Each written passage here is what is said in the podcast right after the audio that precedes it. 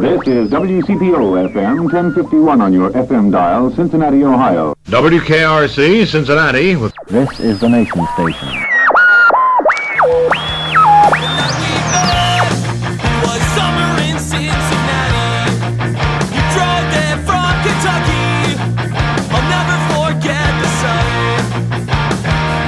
Hi again, everyone, and welcome to the Cincy Shirts Podcast. It's episode 112. Today on our show, Rob Ervin. You know, the, they seem like there for a long time the people who are the most passionate fans of the Reds, who would tell you how much they love the Reds, would tell you how much they love the Reds by telling you how much they hate individual players. Rob Ervin was a producer and cast member of The Gary Burbank Show.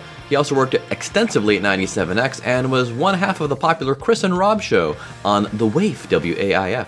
He is our first stay at home order guest, so we'll see how this goes. I recorded this at home, and if you listen closely at the beginning, you can hear my wife and daughter walking around upstairs uh, doing a little cleaning. I think somebody dropped a broom or something at some point.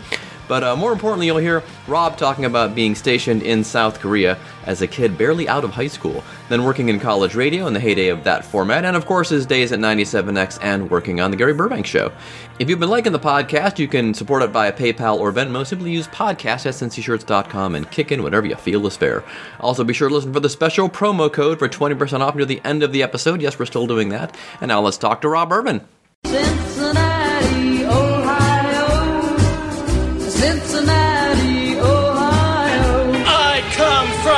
C-I-N-C-I-N-N-A-T-I, Cincinnati. She came down from Cincinnati. Just maybe think of me once in a while. I'm at cincyshirts.com in Cincinnati. So you're our first uh, Corona uh, COVID nineteen guest that we've had. Uh, we've managed to keep these things going without having to use the phone uh, to conduct these interviews. But now we've the tank has run dry, and coincidentally, you work in a hospital.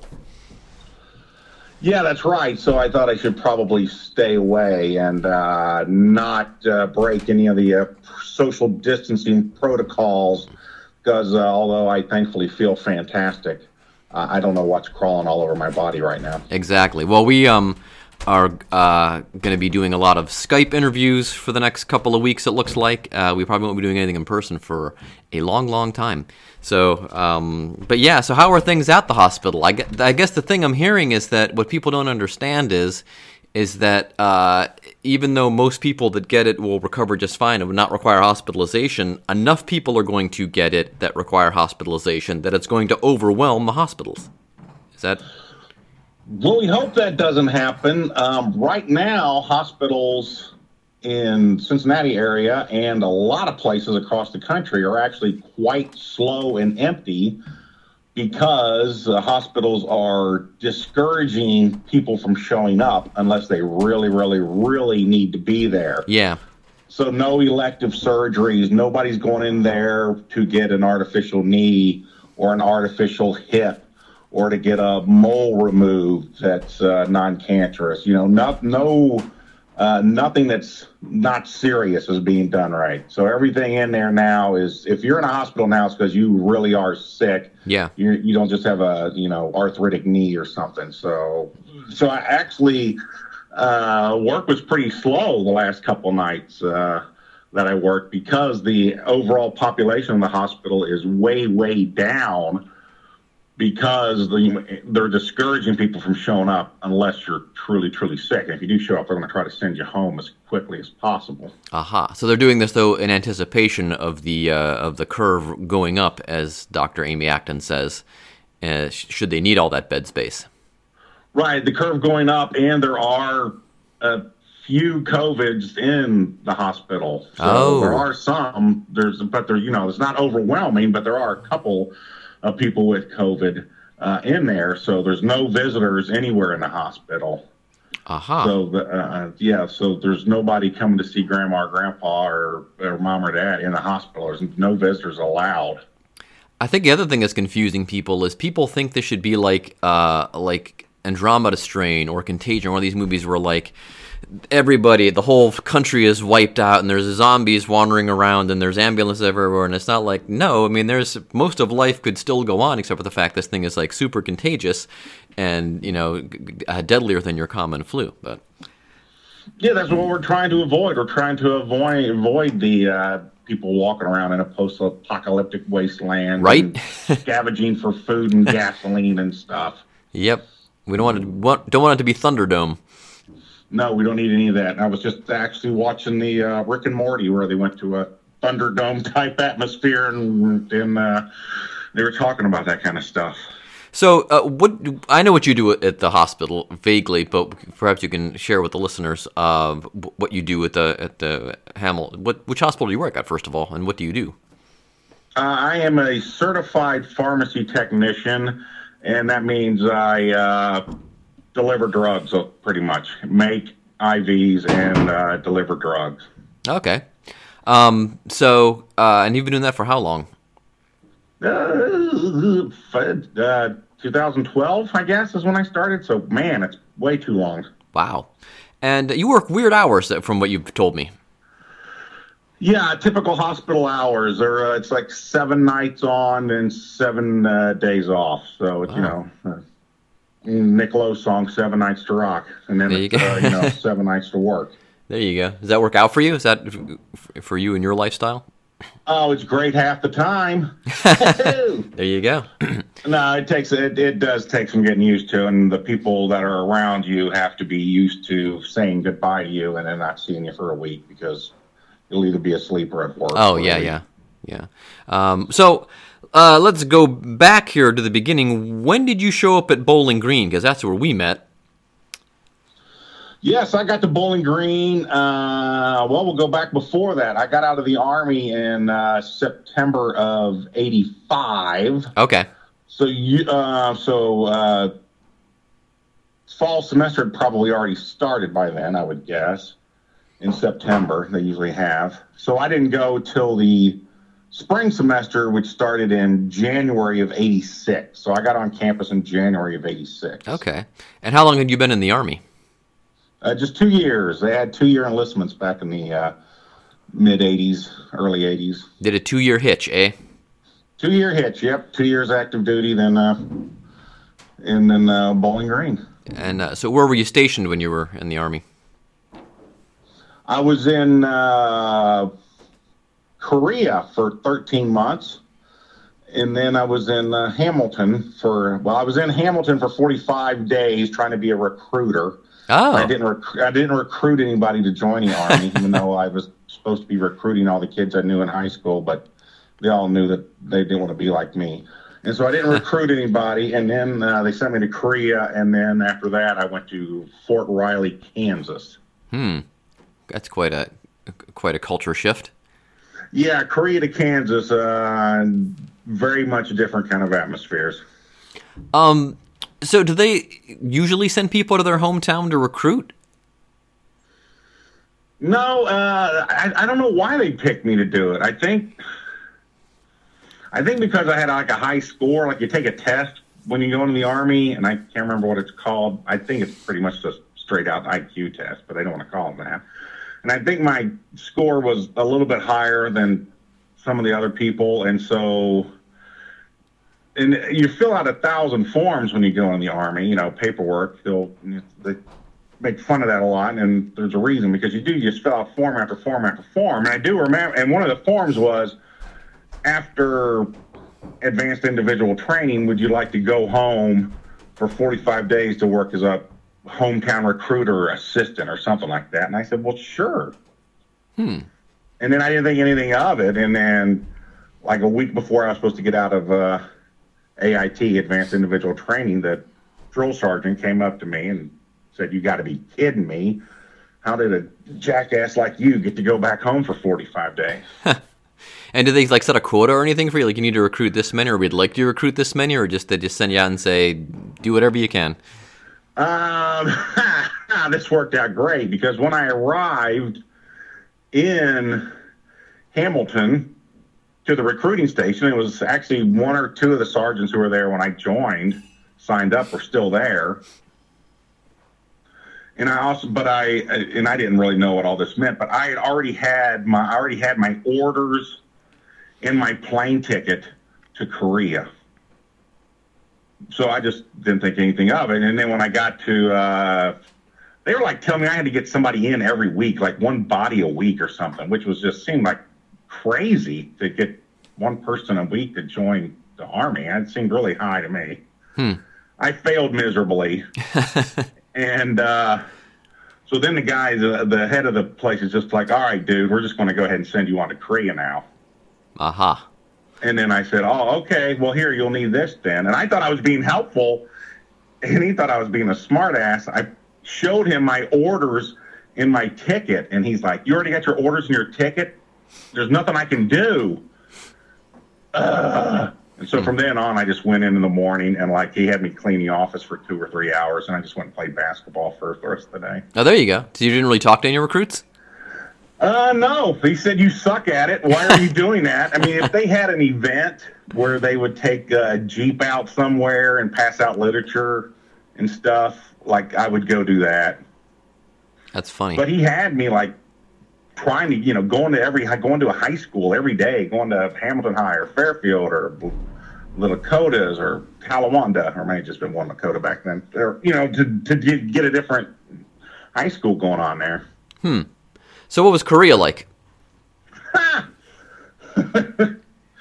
Korea was very different, man. I had never been away from home. I had never been uh, anywhere at all. And then, you know, it's uh, I don't know. You you you fly to St. Louis, and then you fly to Oakland, and then you fly to Japan, and then you finally get to Korea, and then you then you're on a a bus, and it just it takes forever to finally get where you're going. I mean, it just takes seemingly forever to finally get to where you're actually supposed to be. And uh, it was considered a hardship tour then. So it was only a year. Like the guys went to Germany, had to go there, I think, for 18 months or two years or three years even.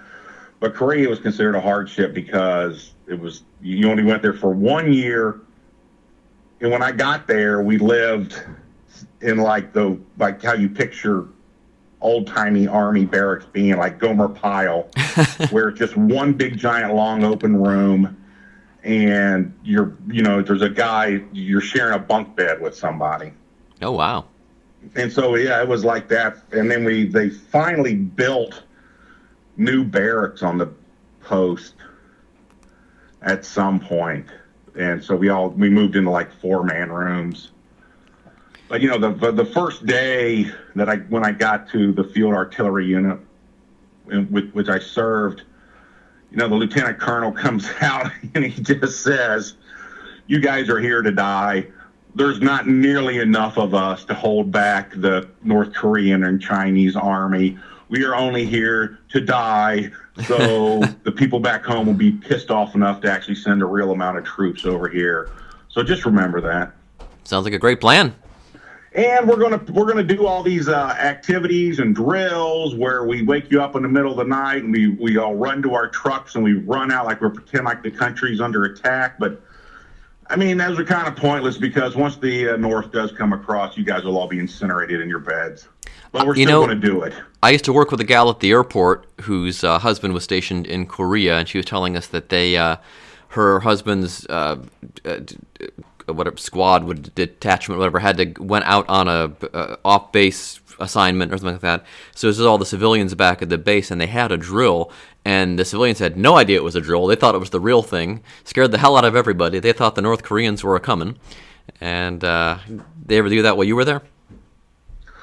Well, actually, there was always a a rumor that the Korean locals, because we had um, people who lived in the in the village outside the base, they they would work, yeah, doing jobs on the base, like the the barber shop, the tailor, the they would help uh, wash dishes in the kitchen. They would, you know, they also ran a little snack bar. So that you know there were Korean Koreans all over at the base, and they always knew because I think the army at that time, I think the army was telling the local population don't freak out. You're going to hear a siren tomorrow Oh, at okay. Oh, okay. 4 a.m. Don't panic. You're going to see all the trucks are going to come spewing out of the, you know, the army bar- army compound. Don't worry about it. Don't panic. So I, the, the locals all knew. They, you know, they would. They sometimes they would tell us, "Ah, you guys are going to have a drill day after tomorrow." What? Yep. They, you know, they would just tell you. They they weren't supposed to, but they would still tell you. So I, I think the civilian population was more clued in, and they knew what was going on a lot more than your average uh, private private first class knew what was going on. So you're right up there on the 38th parallel. I think we were six minutes away by jet, is how they described it. Oh, okay. And is there more than one base there? I reckon there must be, right? Yeah, yeah, yeah. There's a whole bunch of. They're tiny. I mean, Okay. they were tiny. Now they're all. I think most of them are gone, and only the big ones are left. But they had a, a whole bunch of very small. Like there's only like 1,200 people on my base, and then they're in. You know, to, for the guns to fire, they we had to go drive way out in the middle of. You know, Oh. I consider it the middle of nowhere. I didn't know where I was at any point in time. But yeah, for the guns to practice firing, they we had to drive way off base. It's not like some of these big giant ones in America, in California, or Oklahoma, or Texas, where you can just shoot, you know, guns for miles and miles and miles. Did you get to see any of Korea, like any of the like bigger cities or anything?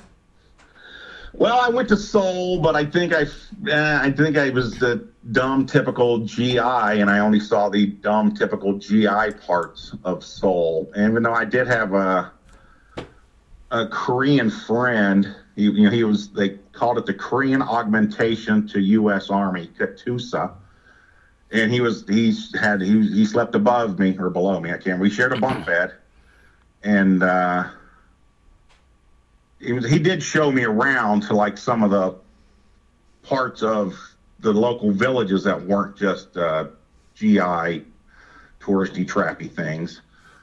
But uh, yeah, I'm, I'm afraid all I saw was uh, the army bars and army, Ah, uh, and uh, even if it was off post, it was geared toward uh, the GI crowd, which is unfortunate. I, you know, if I'd have been a little more mature and a little more not just looking to drink, I, I would have, uh, I would have. I would have gotten a lot more out of going over there, but I think you could. Uh, I think most of the GIs who are 18 or 19, 20 and go overseas, you could probably would probably tell you the same thing. Hmm.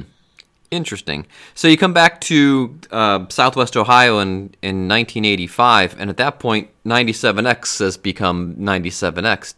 Did you have any interest in radio at that point uh, to pursue it, or did that kind of turn up at Bowling Green?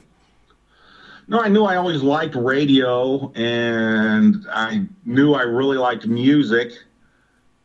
I would soon find out later that liking music and liking radio have nothing to do with each other whatsoever and that those are completely opposite and, some, and quite often conflicting music uh, you know characteristics. Or personality traits you don't need to have at all. You don't need to like music to be in a radio. You just need to like radio, and actually liking music is a huge hindrance if you want to be, be in radio. Yeah, it- what's funny you say that because that's really what got me into radio, and I always liked radio too.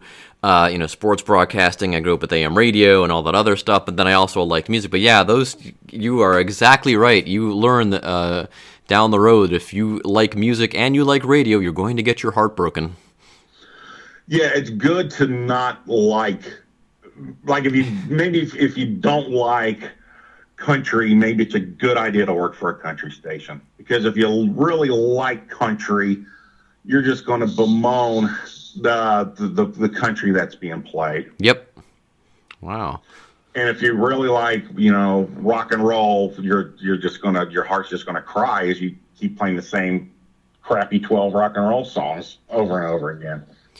Uh, so I always liked radio and I always liked music, and uh, believe I picked Bowling Green because they sent a postcard or a le- I I had applied to uh, like three or four different places and and Bowling Green they all accepted me. Bowling Green accepted me, and I think they all like well, they all wanted to accept a GI. I, I think I could have probably could have got into Harvard or something. I, at that point, every place wanted to have wanted to be friendly with the army types. Well, there you so go. I got in and and, and I picked Bowling Green, I think, because they sent me something in the mail that said, "Hey, we just built a new radio station, and if anybody in uh, Oh, that's out right. there wants to work on a college campus radio station, we got a heck of a good one here at Bowling Green."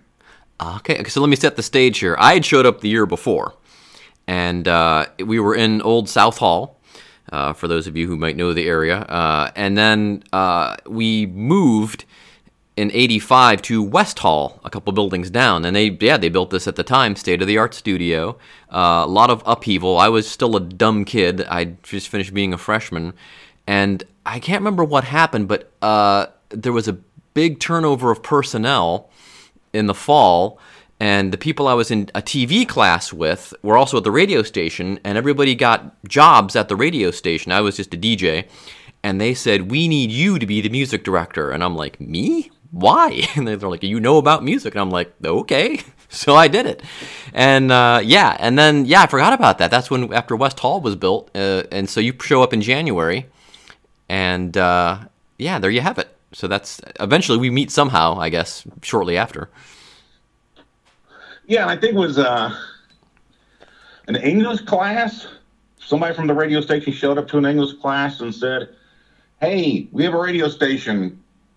You know, be in West Hall in the whatever building, room number, if you want to work Yeah. on this radio station." And uh, so that's I just showed up there and. Uh, underwent some training, and next thing I know, I had a show from uh, 2 a.m. to 5 a.m., 2 a.m. to 6 a.m. I think There you go. on uh, like Friday nights or Yeah. Saturday nights. I did that shift. Yeah, that was my first one. Uh, end of No. freshman year, end of '84 into '85. I think I did it, and then I got I got morning drive in the fall of '85. I was very happy about that. yeah, well, I, I was happy to get off the 2 a.m. to Yep. 6 a.m. weekend shift. Yeah, so but yeah, everybody else is out partying or running around, or they've already come back from partying, and you're and they're wondering why you're drinking coffee at 11 p.m. well, I gotta I gotta go play Husker Du records here in two hours. Or or take requests for Bob Seger, which uh, yes, a BGU, uh, and it, the requests would come from all over, and uh, and they would be for anything. Yep. Well, they weren't lying. It was a great radio station. It was a great college radio station, and uh, that is the, one thing I am happy about that I that I did turn up there because um, I was kind of after I lived in I graduated from high school in Cleveland, but I wound up uh, spending the off times of not in school in Pittsburgh, uh, living with my dad, and the yo- local university there, Pittsburgh, didn't even have a station until I think 1985 or six. And so they were kind of had to play catch up. So I was lucky to turn up into a place, even though it was in the middle of nowhere, basically, that had a what really was a good college radio station. Really, not Pitt, not Duquesne, not Pitt- Pitt, is it, Carnegie WPTS or whatever the other one is, No, Pittsburgh. uh, Carnegie Mellon had one that was very avant-garde. In fact, if when we went to the CMJ convention, uh, who, who did I go there with? I can't remember. The, the gal that was going to, she was my assistant music director, and uh, the Carnegie Mellon station had a, was, had quite a reputation. It was very avant-garde. Uh, it made BGU look like a top 40 station. And uh, so they, those folks had an attitude. But WPTS in Pittsburgh didn't start until, I think, uh, the fall of 85. It might have been 86. And uh, They were, yeah, they were just trying to be more like Bowling Green. I, I reckon. Yeah. Uh, so yeah. Um, and now, uh, do you listen to the station at all? The- Like, because you can listen to it online. I, I was actually up there in January, near the, uh, the at the end of January. I wanted to go. I hadn't been up there in years, and I had some. And I was a trip I was supposed to take fell through. So I, you know, what's what's always your backup plan? Bowling Green. And I went up there, but the kids weren't there though. I mean, I guess winter break now lasts forever. And even though this was the last week of January, the kids still weren't back. Oh wow. Yeah, or maybe it was I don't know, it was the twentieth something of January. It was it was long. It was after Martin Luther King Day, which is always well, I always thought school always started again, but the kids weren't back, and I lis- did listen to it, and I think it was just you know whoever from town wanted to do a show could do a show. Yeah, or these- whatever kid was still um, you know couldn't go home or didn't got tired of being home went back, but it still sounded good, and uh, you know the and I listened to it in the car on the way there and back, and it's, I mean, it still sounded good. It still sounded very professional. The liners and the the sweeps in and out and all that stuff sounded really good. I don't know how much it was bouncing off a satellite though now. Yeah, it's um, they're not playing much of the rock and roll anymore, which is the the schedule's much more divided up. And I remember when we were there, uh, probably about the time you showed up, there was a a, a rumor that they were going to switch the station to like an all jazz station because we are our sister station WFAL. Uh, the AM carrier station, and you know how great rock and roll sounds on AM carrier and coming through your cable speakers. Uh, They figured, well, that there you have a rock station there, you don't need two rock stations, and of course we fought that vehemently, and, and we won shockingly. Yeah, and then from what I remember, there was a jazz show. Yeah, and I, a couple couple days a week, every day of the week.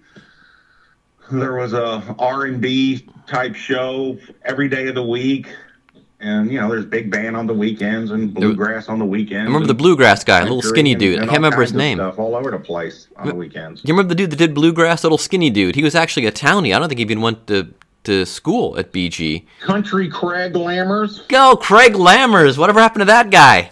Oh my goodness. I and I think he was on before me when I did one of the morning drive shifts. The morning drive shifts uh, didn't isn't as sexy as it sounds. There was five different people. You only had one of the shifts.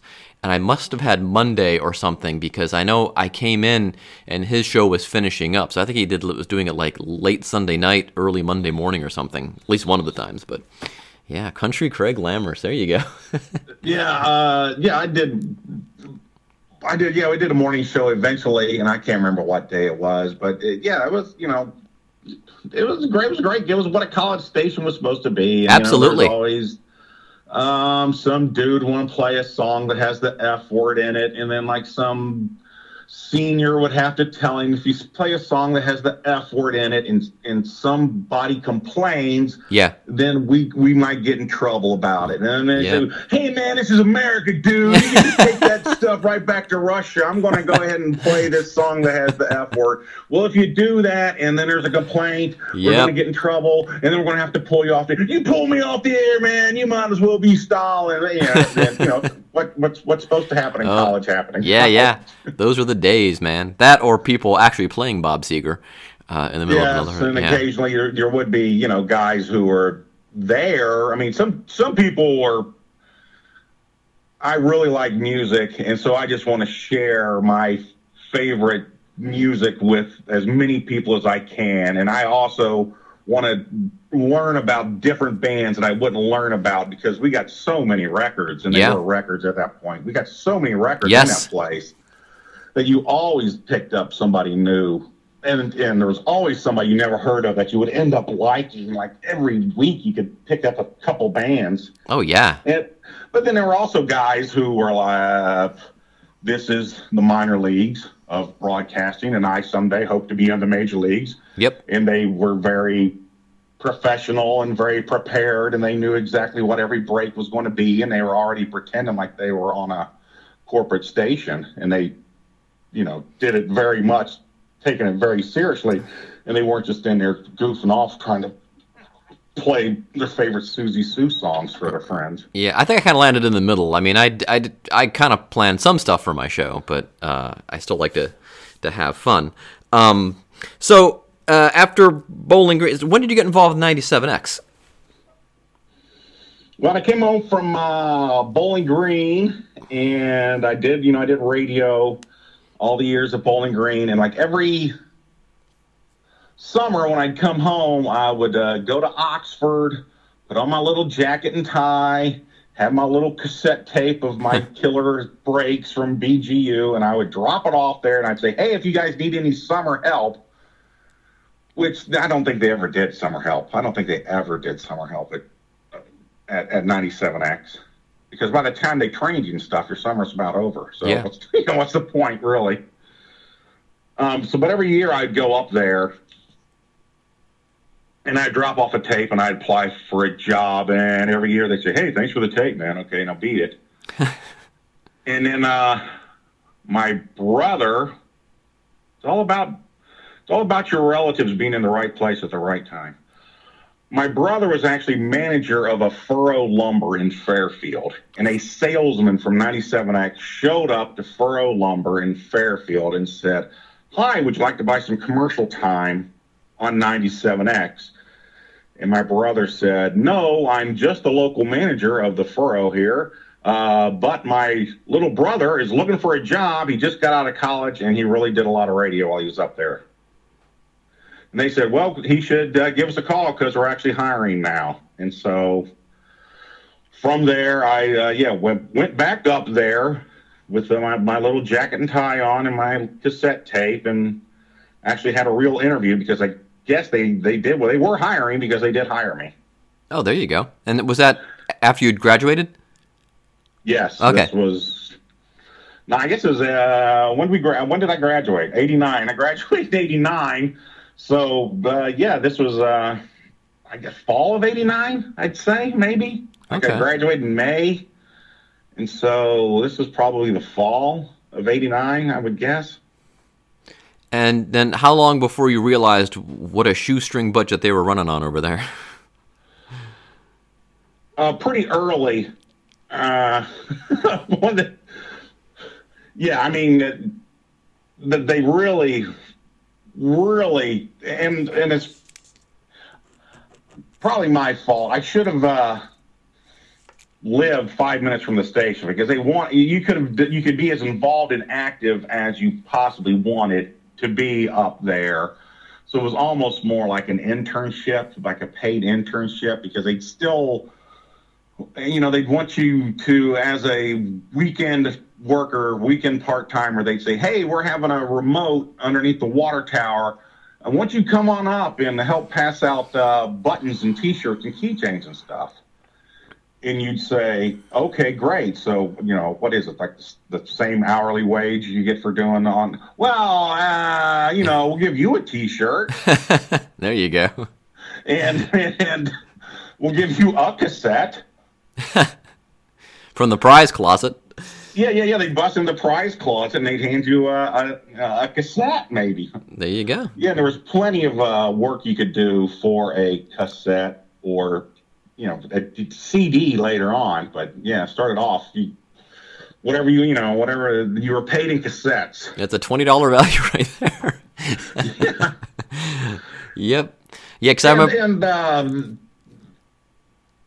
well, I mean, Steve Baker, he's still the voice of the Red Hawks, still does a fantastic job uh, for the Miami University. I mean, he could do the morning show. He could also take apart and put together the, the studio. He could take apart and put together the transmitter. And he could DJ any shift and sound great. He could, you know, he could do anything. He could do everything and anything. And and uh, so they were very lucky to have a guy like that on staff. Yeah, we got to get that guy in the podcast. I should jot that he's- down.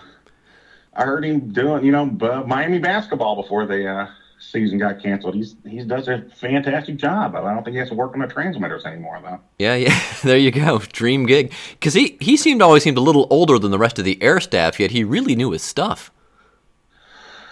Uh, yeah, I think he was a little bit older, but not that much older. He just had, and he also had the best radio voice. Right. I mean, he, he has a great radio voice. Yeah, I yeah. certainly don't.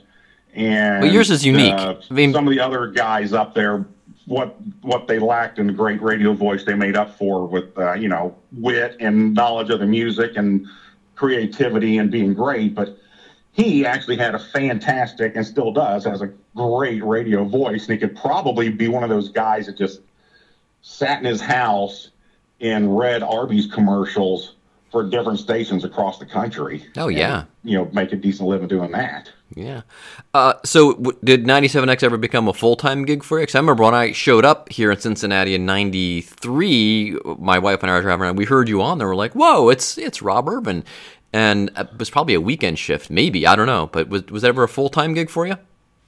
I was never a full time gig. I did. I mean, I would do spurts of full time work where you know if somebody went on vacation, then I'd fill in for that whole week, and then quite often, like in the summer, you know, somebody would be on vacation, and somebody else would be on vacation, and somebody else would be on vacation because that's sort of how vacations, you know, work. So there would be, a, you know, periods of time when I'd be on like every day for three or four weeks in a row or something. And you could get the mistaken impression, but I don't know what the. I don't think there's any difference. I don't think there's any benefits. I don't think there was any, you know, I don't. It's just a number of hours. Yeah, not not with those guys. I remember I worked at a record store at uh, at uh, Forest Fair Mall, and as my former boss calls it, the Forest Fail Mall. Now it's split with Cincinnati Mills. And anyway, we tried to do a, a remote and try to get 97X to sponsor, and they were like, "No, we're not doing any trade. It's it's, it, it's cash on the barrelhead." And I immediately got a whole different perspective of the station. Still loved it, but then it's like, "Oh, okay, I understand now." So. Yeah, I mean, the station had a weird.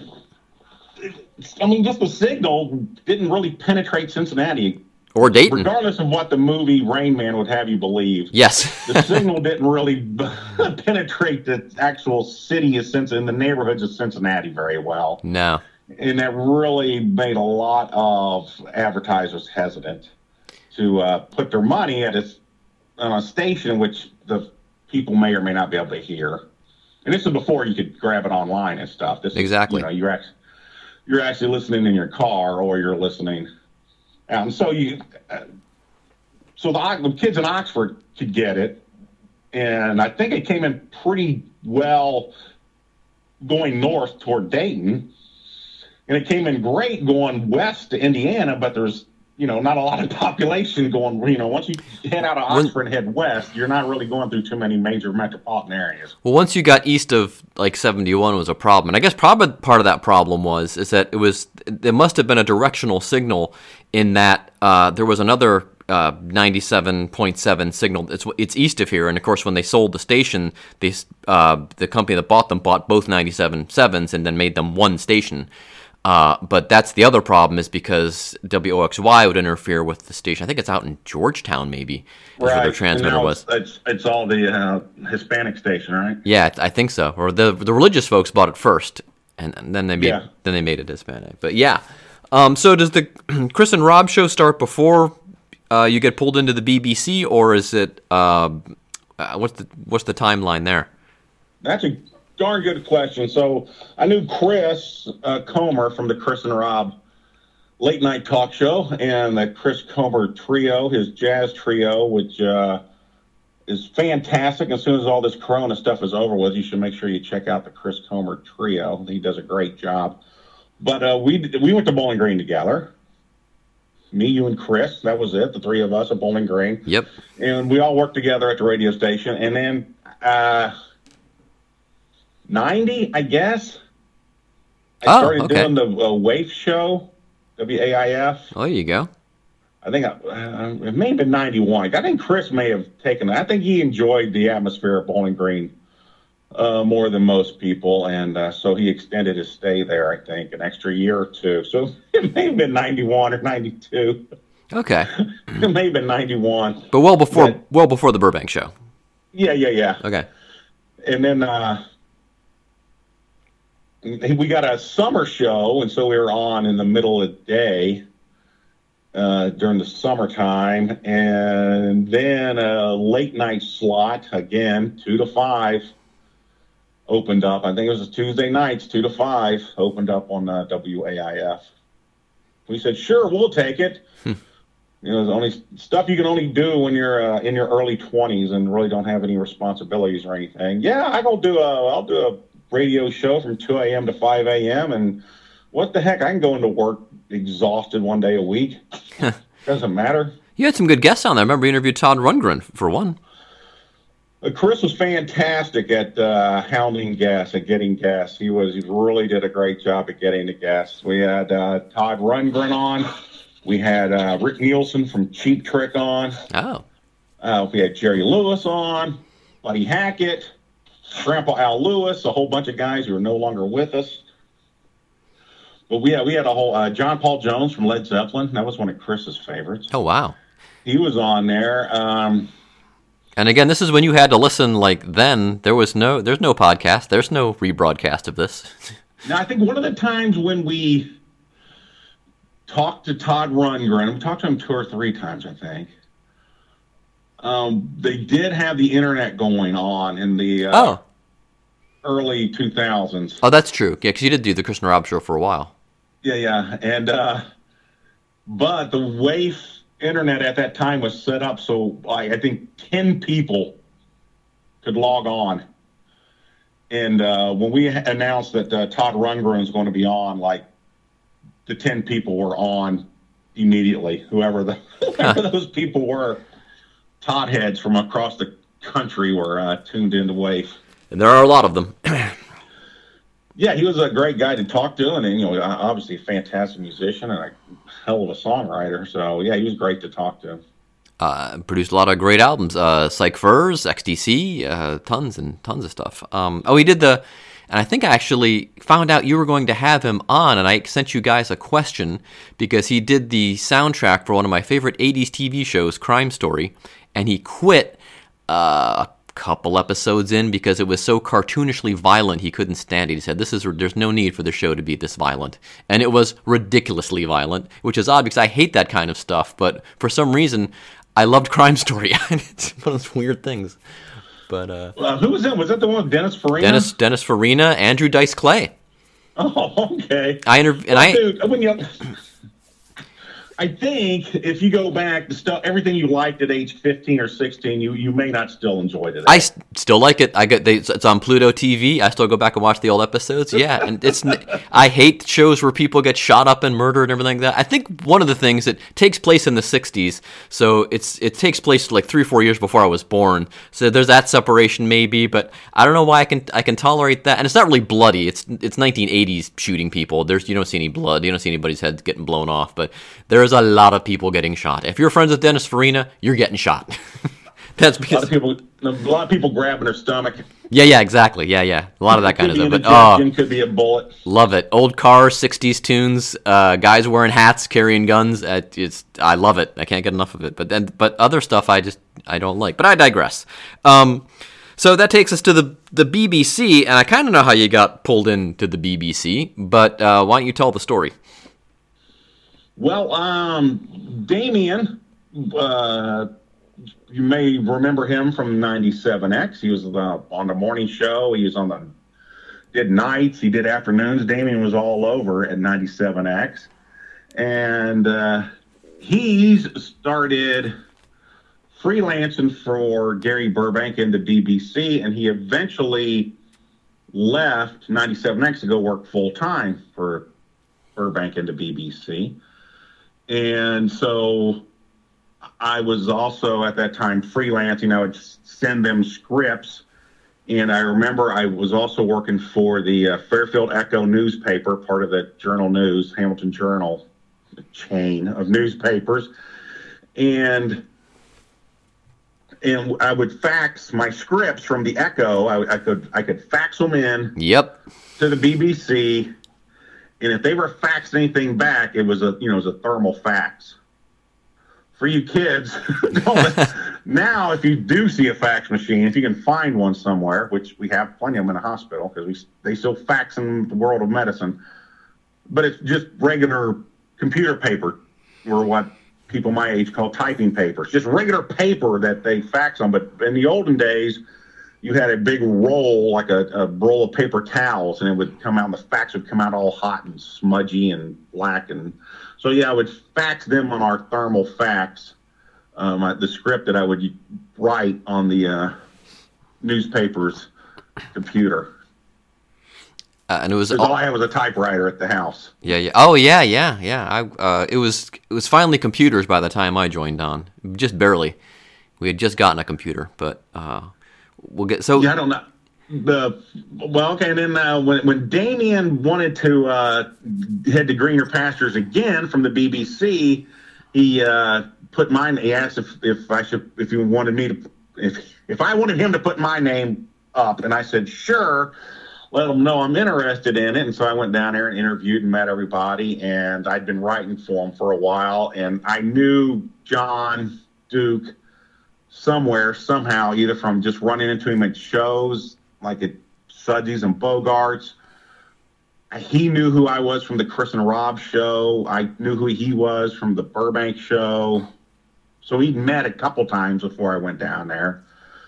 And then, uh, yeah, I remember the first thing that Damien showed me what I had to do in 1996 was to get the email from all the writers. And I think I filled like two pages of a legal pad with all the steps it took to get in print email. Huh. Because I remember I had to fax for a while.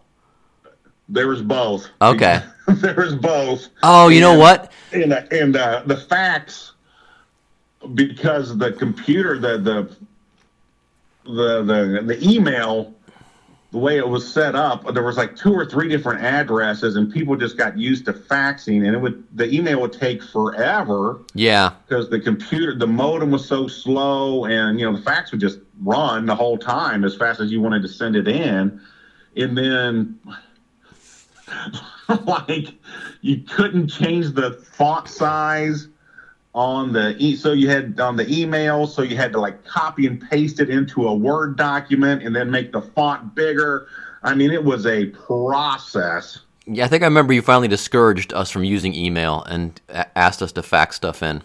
and then uh, uh, you know then i don't know once we got to windows 98 or something then it became so much easier and then the email became the way to go. But people still just whatever they were used to you could, you could send it in So, and pe- some people would write in classic radio script format and other guys would just pretty much send in a cocktail napkin or whatever It's full. I, you pulled me in not long after that because I remember it was '96 and I was up there on F- Old Frog Mountain trying to pitch an entertainment show to uh, 1530 or 1360, one of those stations. And uh, the I remember who I met with, but the guy was like, "That's a fantastic idea." So yeah, it'll be like a sports talk show, but we'll talk about entertainment. He's like, "That's a great idea." So here's what we'll do: you'll give us five thousand dollars, and then go out and find advertisers. I'm like, "Wait, what? what the hell are you talking about?" So I walked out of the yeah, oh yeah that's you know that's, yeah, yeah. So I walk, I walk out of the meeting stunned, and there's Rob Ervin, and he, hey, PF, and I'm like, yeah, you want to write for us? And I'm like, sure, and that's how I got the gig. Um, but as so, I remember uh, either asking you right then. I said, well, because I had never written for radio before. Is there a certain format? Nah, just send it in. Yeah, I mean, you know, whatever. I Yep. mean, because I, I, uh, there was actually you could actually take radio classes in college, yeah, and I did, so I knew how to write for radio. Which, you know, there's like three tricks. You you, you actually write out numbers. mm-hmm. It- you know, because you want it to be able to look at and see about how long it's going to run, yeah, and so that you write out the number, and you just, you know, you don't you write junior, not just Jr. Period. And there's just a few little exactly. Although I can still hear, and even like on ESPN radio, I could tell those guys are reading the stuff off the internet oh yeah, because it's it's written for what used to be called newspaper style, but you know now it's written for internet style. It's you know when you say Rob Ervin, comma fifty four, comma from Hamilton, Ohio. You know, you don't talk. No one talks like that unless you're reading something that was written for a newspaper. But you, I hear that like on ESPN radio. I hear that all over radio still. yep. So I wish people would actually, and they don't even rewrite. That was the you, you always rewrote. Sure, you always stole from the Toledo Blade and the BG News, but you at least rewrote it. Exactly. nope, not anymore, no, no, no time for that nonsense. So you, you were there for a long time, right? Right for the end. Well, we all were, I reckon. But um, Yep, yep, yep. Right up there till uh, well, actually past the end, because uh, the last show with Gary and uh, Duke and everybody was I don't know what like a the Tuesday before Christmas, something like that. yeah, it's a something December like twenty second, somewhere in there. Yeah, we showed up the, the Friday before. Everybody was stopping by, so we chose that day to show up. And uh, yeah, And then they had me stick around and play reruns until New Year's Eve. Oh, so, yeah, I yeah, was yeah. there like by myself, you know, playing reruns for the last, you know, six, seven shows or whatever. yeah. So you got to do a lot, though. You got to do uh, uh, a couple of uh, characters. You got to do some occasionally bust out the guitar and things like that. Yeah, I got to fill. I got to co-host when uh, Gary wasn't there, or I got to fill in host when Gary wasn't there. It would usually be a mixture of uh, reruns, you know, because I was, hey, if you like Gary's guy who calls people on the phone, you'll love my guy who calls people. you know, I wasn't going to do that kind of stuff. Yeah, yeah. So, but I would say, hey, I'm Rob Ervin now. Here's Gilbert Gnarly getting ready Yeah. to call somebody, you know, or whatever. Yeah, well, you and Duke would. be- Uh, then I know sometimes Gary d- didn't cotton to that, and he would just have you guys play reruns, but then you would do sports or consequences from four to five, uh, and it would, then it was sports or rock or consequences. Yeah, it was all. I mean, it changed all the time. I Yeah. mean, I guess I don't know if I guess. I, I mean, I really don't know. Maybe he just wanted to change things up all the time. He never wanted even for his reruns to get stale Yeah, or something. So he always wanted to have. Sometimes, yeah, I would introduce stuff. Sometimes we would have. Well, I mean, a lot of times he did a really good setup when he played it the first time. That Yeah. was, you know, wasn't mentioning the President Carter or anything. You know, and you could go ahead and use it for. For it was evergreen, as they say. You could just keep using it and using it and using it. It was fine. there you go. Yeah, and then we would do sports or rock or consequences. Uh, people would call up and ask us trivia questions, and we would uh, answer them off the top of our heads. There you go. And um, and we did not look stuff up. No one ever did. Yep. And you and Duke are still uh, buds because I know you, well before all this happened, you guys will go out to Las Vegas a couple times a year. Yeah, um, we actually went to Belterra not that long, uh, not that long ago. Before the, you know, all this uh, goofiness That I oh, maybe it's been November. Maybe it's been November. Yeah, I bet on them. When you could, you know, start gambling on the games, I bet on Bowling Green. I think he bet on Ball State, and I won. There you go. Bowling Green beat Ball State, so that was a great night. They, yeah, we were going to go right before the uh, they were going to close it the following Monday. The Indiana, they'd already closed everything here, and we were going to drive out there just to get one last casino fix, but we we did not make it. So, um, so did you try and stay in radio after WLW, or did you? Because I know the the industry the industry had changed, as they say, but uh, it really had. the industry had changed, and also I think I had changed. Um, and so, and plus, they, they had this thing called a uh, a severance package, which shocked the heck out of me. And so, I, in, in perfect timing, I thought, well, hell, I'm just going to coast for a few weeks off this severance package, and then I'll work find out about getting a job. Well, that was right when the recession was hitting, the 2008 recession. Oh, yeah, yeah. yeah, so that was great timing on my part. That's yeah, that was. I, if if I'd have been thinking, I would have just immediately started looking for a job, any job, any kind of job at all. But yeah, the uh, market started changing, and and and radio is just getting worse. And you, and people say that all the time. It can't get any worse. Yes, it can. It always will, and it always does. Yep. And you know, back this the crap that uh, they were doing in the '90s and '80s when Jacor they allowed Jacor to buy up all those AM signals just to take them off the air.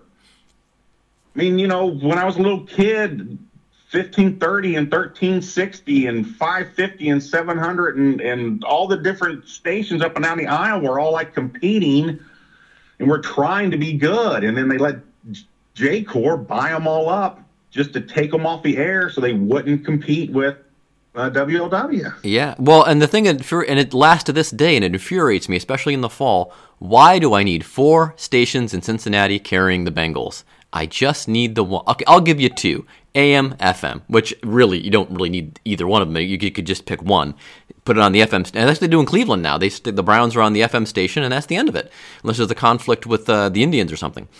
And that's it. But there's four stations where you can hear the Bengals in the fall. That's ridiculous. And it's all, and, then- and then, then the post game show on top of that. Who cares? Yeah, uh, that's I don't understand. I mean, Yeah. football on the radio is not that great. It's certainly you know baseball is the best on the radio by far, and football on the radio is it's just when you want to check the score, and then If you're a Browns fan, that's all you can get down here. Uh, you will take it because thankfully, at least so far, it's still free on the uh, Cleveland Browns app. I can listen to the local broadcast on my phone, which is fantastic uh, in the cases where it's not on TV here. So And that's one thing that um, working at WOW did for me, being just submerged in Bengals and Reds, it really kind of cooled my love of both the Bengals and the Reds. Because the it, talking about it all the time and dealing with the people who are fans, you know, the, they seem like they're for a long time the people who are the most passionate fans of the Reds who would tell you how much they love the Reds would tell you how much they love the Reds by telling you how much they hate individual players. And it was, oh my God, I'm the biggest Reds fan in the world. I love the Reds. I hate Adam Dunn. I hate Barry Larkin. I hate, you know, this guy, that guy. I can't stand that guy. But, you know, hold on. I thought you were a Reds fan. Why do you hate so many of the individual Reds?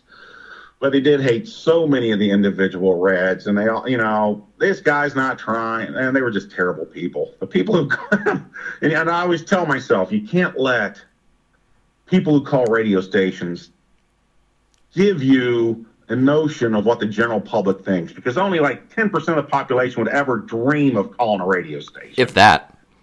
If that. And they're they're they're crazy fired up if they're going to wait on hold for 25 minutes, 45 minutes, an hour and a half to tell you that Ken Griffey Jr. is a bum. I mean, that's some kind of weirdo is doing that. That's and his fact. opinion should not be taken seriously. But those guys are out there, and I was dealing with them all day, and it was annoying. And they kind of just, I was like, dude, do I want to be a Reds fan? If this guy's a Reds fan, mm, but you know, I'm sure if I'd have worked at KMOX or KDKA and was submerged with Pittsburgh and St. Louis fans, I it's probably the same thing. Oh, I'm It's sure, just- yeah. So, the, the actual fanatical types of any team are really bad, really bad, really goofy. uh, so did you try to stay in radio though? Uh, after you, after you got through all that? Um, I did, but not very seriously. I mean, I knew that I had no future with Clear Channel, and that you know that's most of the game there in Cincinnati. Uh, there's and I and I also didn't think I wanted to do a be a DJ that cracked the mic once or twice an hour to to say get your Arby's gift cards by coming to the parking lot and spinning our mystery prize wheel. Now here's Boston. I don't, you know, I don't think I, I didn't think I wanted to do that, and I'm pretty sure I made the right decision because I wouldn't have been any good at it, and I wouldn't have enjoyed it. Uh, so that's how you wound up in the uh, hospital business? Yes, after casting about. Well, actually, uh, you know, ten years ago, I was working. I did the uh, census ten years ago, and I think the Inquirer ran a piece about census workers, and I was one of them they picked because I had a colorful past. Because uh, the Gary Burbank show, uh, Doc Wolf had a character named Riley Gert who would do Oh. a senseless That's right. survey, and he would call up and ask people senseless questions, pretending to be from the U.S. Senseless Bureau. And so when I was working for the U.S. Census Bureau, they thought that was a good angle for a newspaper story. So yeah, I guess it was about ten years ago. Probably you know like this week there was an article in the Inquirer. Who are your census workers? Well, one of them used to know the guy that did senseless surveys, and I did that for like a year. That census gig went on for like a year. Well, cool, man. Uh, That, that was pretty cool. Yeah, this uh, uh, it's been a fun chat here. A nice trip down memory lane, um, and I, I think this went pretty well considering it was our first non-in-person at all uh, interview uh, for the podcast. Hopefully, we'll be getting back to um, uh, in-person ones. We'll have you down for real to the to the store in Hyde Park. Cool. Sounds good. Cool. You got everything you need? I do. Uh, the last thing we need you to do, though, is uh, I don't know if again if you've listened to the show, uh, our guest picks a promo code, and guest and uh, listeners can use that to take twenty percent off their entire Cincy shirts or oldschoolshirts.com order. And so you get to pick the promo code. What's the promo code going to be? So I can just pick any any code at all. Any word, any any word, any phrase. Um, let's make it Robert. Robert, there you go. Nice. I don't think we've used that one before. All right, cool. Because we had one where uh, postseason somebody chosen, and I went back and we'd already used it. So in order to keep track of the two different ones, I had to put a dash in it, and I had to go back and tell people in the and the after show thing that I had there's a dash in it. But yeah, cool, man. Well, um, I didn't say 69. I didn't say No. 714 like most of the guys from Hamilton would have said. Hamilton exclamation point. Uh, that should have been one. Uh, well, cool, man. Uh, and oh, I want and uh, thank you, of course, for pulling me into the Burbank show. Uh, when you did, because even though it was just a part-time, you know, gig, it was uh, still what probably, as Norm Macdonald says about being on Weekend Update, the coolest job I'll ever have. So uh, that was a lot of fun, and um, Dude, Yeah. speaking of codes, and it's, what, we got computers at the WLW when we moved to Kenwood, and of course they all froze up and they were all locked up and stuff. And Dukes was uh, freaking out, so we had to call the IT guy. And uh, the IT guy comes down to our office and and he looks at John and says, "All right, dude, what's your password?" And John has to reply, "Devil Vagina 69." well, I think that's a the IT guy just rolls his eye. Oh my god! Wow. No one else had that, did they? man. Well, I think that is a good place to leave it then. Um, and do you want to plug anything? Oh, you know what? I need you to send me send me um for the playout song. Send me anything from Rob Ervin and the High Strung Lifters. I have Santa drives a truck, but of course we're coming up on spring, so uh, it's send not really. Yeah, it's kind of. You know, send me send me send me any tune you have, and we'll use that for the playout song here. Okay, cool. Great, man. All right, good talking to you. All right, good talking to you. Thanks, brother. Bye. Take care.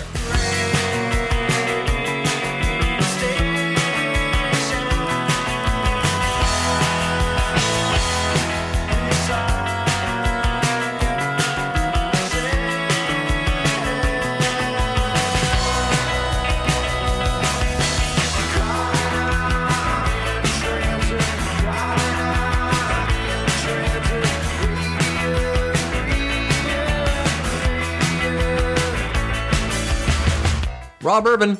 Had to call an audible there on the playout song. I asked Rob to send me a, a few tracks from his band Rob Ervin and the High Strung Lifters, but he only sent me the shortcut files from the CDs, so uh, I had to go with an 80s alternative college radio staple.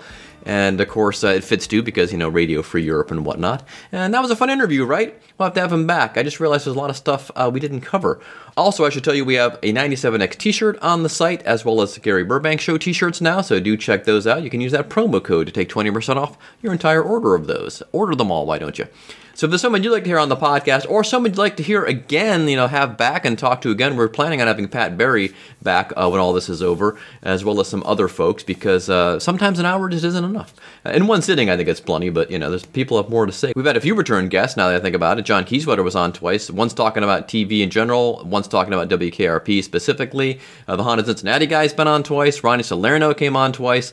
Once to talk about abandoned stuff and Cincinnati's first outdoor pro soccer team, the Comets, and then the second time just to talk about abandoned stuff. So, uh, yeah, if you want to have somebody back, just let us know. And again, use podcast at cincyshirts.com. Put podcast guest in the subject line and maybe tell us who you'd like to either have back or who you'd like to hear uh, on the podcast and might want to hear them on the podcast and whatnot. And as always, you can use that email to donate to the podcast via PayPal or Venmo. Be sure to tell friends and loved ones about the show, including folks who may no longer live in the area but still feel connected to the tri state. And if you haven't already, check out the Cincy Shirts podcast archives from baseball great Johnny Bench to actress Amy Yasbeck. Tons of great episodes back there. And today's show is produced by me with help from Josh and Darren. Our theme music is Cincinnati by Big Nothing, who are from Philadelphia. And I think I'm going to try and get those guys on the show too and tell us the uh, backstory of that song. You can find all of their music, by the way, in iTunes, Spotify, or wherever else you get your music. Find vintage tees from great places like Philadelphia, Boston, Phoenix, Pittsburgh, Cleveland, Louisville, Seattle, Pittsburgh, and more. I think I said Pittsburgh twice, didn't I? Uh, anyway, you find those all at oldschoolshirts.com. Lots of defunct sports teams, uh, shopping centers, restaurants, radio stations. Uh, it is like Cincy Shirts, but for those towns. And the promo code works at that site too. And again, that promo code is Robert, all lowercase, all uppercase. You can alternate if you like. It shouldn't make a difference. And uh, yeah, use that to take 20% off your entire cincyshirts.com or oldschoolshirts.com order. You can also use the code in our physical, or as we say, brick and mortar stores once they reopen. Although it's only a weekly thing with the podcast, but uh, listen to that week's episode, and when the stores reopen, you can go in there and uh, use the promo code there as well. Uh, so follow our social channels: Facebook, Instagram, Twitter, and Snapchat for the latest Cincy Shirts news. Tell your friends about the show. Give us a good review wherever you get the podcast from. And as always, download or stream us next time. Bye.